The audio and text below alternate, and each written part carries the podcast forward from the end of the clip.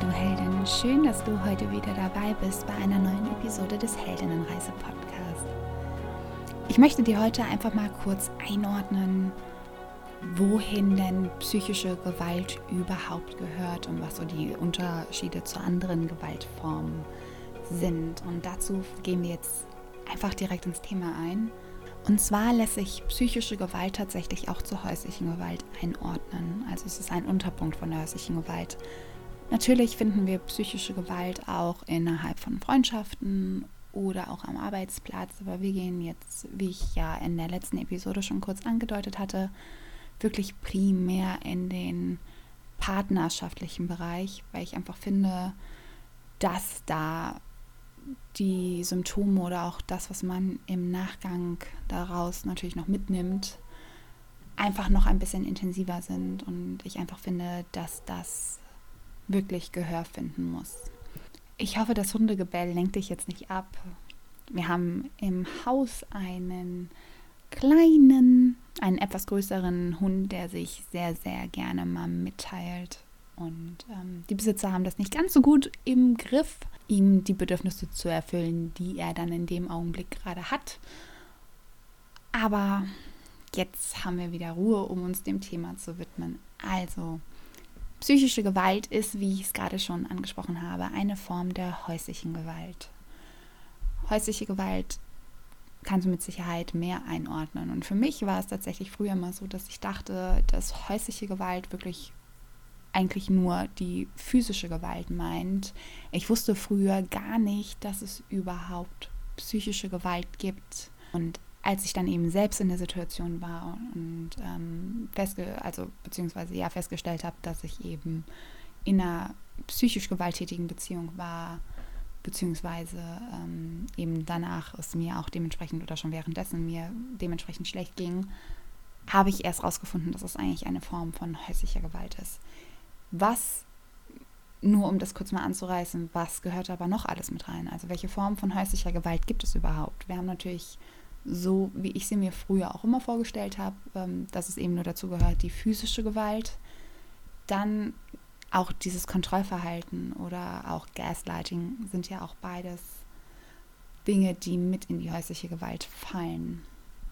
Es gibt eine Form von wirtschaftlichem Missbrauch, den man in Beziehungen findet. Wir finden natürlich auch die Internetgewalt. Dann die sexualisierte Gewalt und die emotionale Gewalt bzw. die psychische Gewalt. Die emotionale Gewalt, ganz kurz am Rande, ist natürlich zur psychischen Gewalt mit hinzuzuordnen. Ich denke, die physische Gewalt muss ich euch nicht wirklich erklären. Da wisst ihr, was da alles dazu gehört. Dann gibt es eben diese krankhafte Kontrolle oder auch Gaslighting. Das sind ja zum einen, also Gaslighting ist ja eine Manipulationstechnik, in der das Toxitier, ganz kurz am Rande, das Toxitier ist, dieses Wort ist einfach eine Eigenkreation, weil ich es einfach immer schwierig finde, den Täter in dem Augenblick eigentlich zu beschreiben oder dem einen Namen zu geben. Das ist ja der Grund, warum dann viele anfangen, von dem Narzissten zu reden. Oder ähm, in der amerikanischen Literatur findest du oft das Wort Abuser, aber ich fand, wir brauchen da wirklich einfach eine Beschreibung, ja, die wir einfach, von der wir, bei der wir uns was vorstellen können. Und so ist damals das Toxitier entstanden. Und bei Gaslighting gibt das Toxitier dem Opfer falsche Informationen, weil das Ziel ist, dass das Opfer irgendwann seiner eigenen Wahrnehmung misstraut und an seinem eigenen Verstand und der psychischen Gesundheit zweifelt, weil es das natürlich noch manipulierbarer macht. Das Ziel also des Toxitiers ist wirklich Verwirrung zu stiften, das Opfer aber auch einzuschüchtern und es zu verunsichern und langfristig auch zu isolieren oder auch mittelfristig von den aktuellen Kontakten, weil sagen wir wieder ehrlich, Isolation führt natürlich zu einer besseren Manipulierbarkeit, weil du einfach auch keinen anderen mehr hast, der da mal mit drauf guckt und dir mal sagt, du, ganz so war es nicht. Dann eine andere Form der häuslichen Gewalt ist der wirtschaftliche Missbrauch. Das heißt, das Toxitier will Zugang zu Konten haben, auch zu deinen Informationen oder auch deinen finanziellen Entscheidungen oder deinen wirtschaftlichen Entscheidungen. Und es kann auch sein, dass das Toxitier eben ganz klar dir den Zugang zu finanziellen Ressourcen verweigert, um dich eben in eine finanzielle Abhängigkeit zu drücken man kann da auch in gewisser Weise von einem finanziellen Aushungern sprechen. Ich habe das tatsächlich schon mal gehört von einer Klientin von mir, die wirklich gesagt hat, das Toxitier hat dann mal zu ihr gesagt, ah ja, wenn du es nicht so handhabst, wie ich es möchte, also die waren auch verheiratet und hatten ein Kind, sie war zu Hause und er hat zu ihr gesagt, wenn du nicht so handhabst, wie ich das, also alles so handhabst, wie ich das möchte, dann streiche ich dir einfach den Hahn. Also ja, mache ich dir den Hahn zu und dann kannst du gucken, wie du klarkommst. Also es war ganz klar einfach entweder du verhältst dich, wie ich das möchte und du machst die Dinge, die ich möchte, ansonsten kannst du gucken, wie du klarkommst. Das kann dann so weit führen, dass selbst wenn das Opfer einen gewissen finanziellen Spielraum bekommt, dass es eben jede Rechnung vorlegen muss, damit das Toxitier ganz klar sieht, wofür das Geld eben verwendet wurde und auch klar sieht, dass das Opfer eben es nicht für sich oder für irgendwas, was dem Opfer selbst gut tut, ausgegeben hat. Dann geht es aber auch in die Richtung, dass du zum Beispiel als Opfer, und da müssen wir uns mal ein anderes Wort überlegen, gell? War ich irgendwie doch Opfer in dem Fall das nimmt so ein bisschen die Selbstwirksamkeit raus. Aber dazu werde ich mir noch irgendwie was überlegen, wie wir das alternativ benennen können. Aber es kann zum Beispiel sein, dass du auch Schulden deines Partners übernimmst und die zurückzahlst oder vielleicht selbst für deinen Partner finanziell einstehst und ähm, er sich eigentlich auf deiner Arbeit ausruht.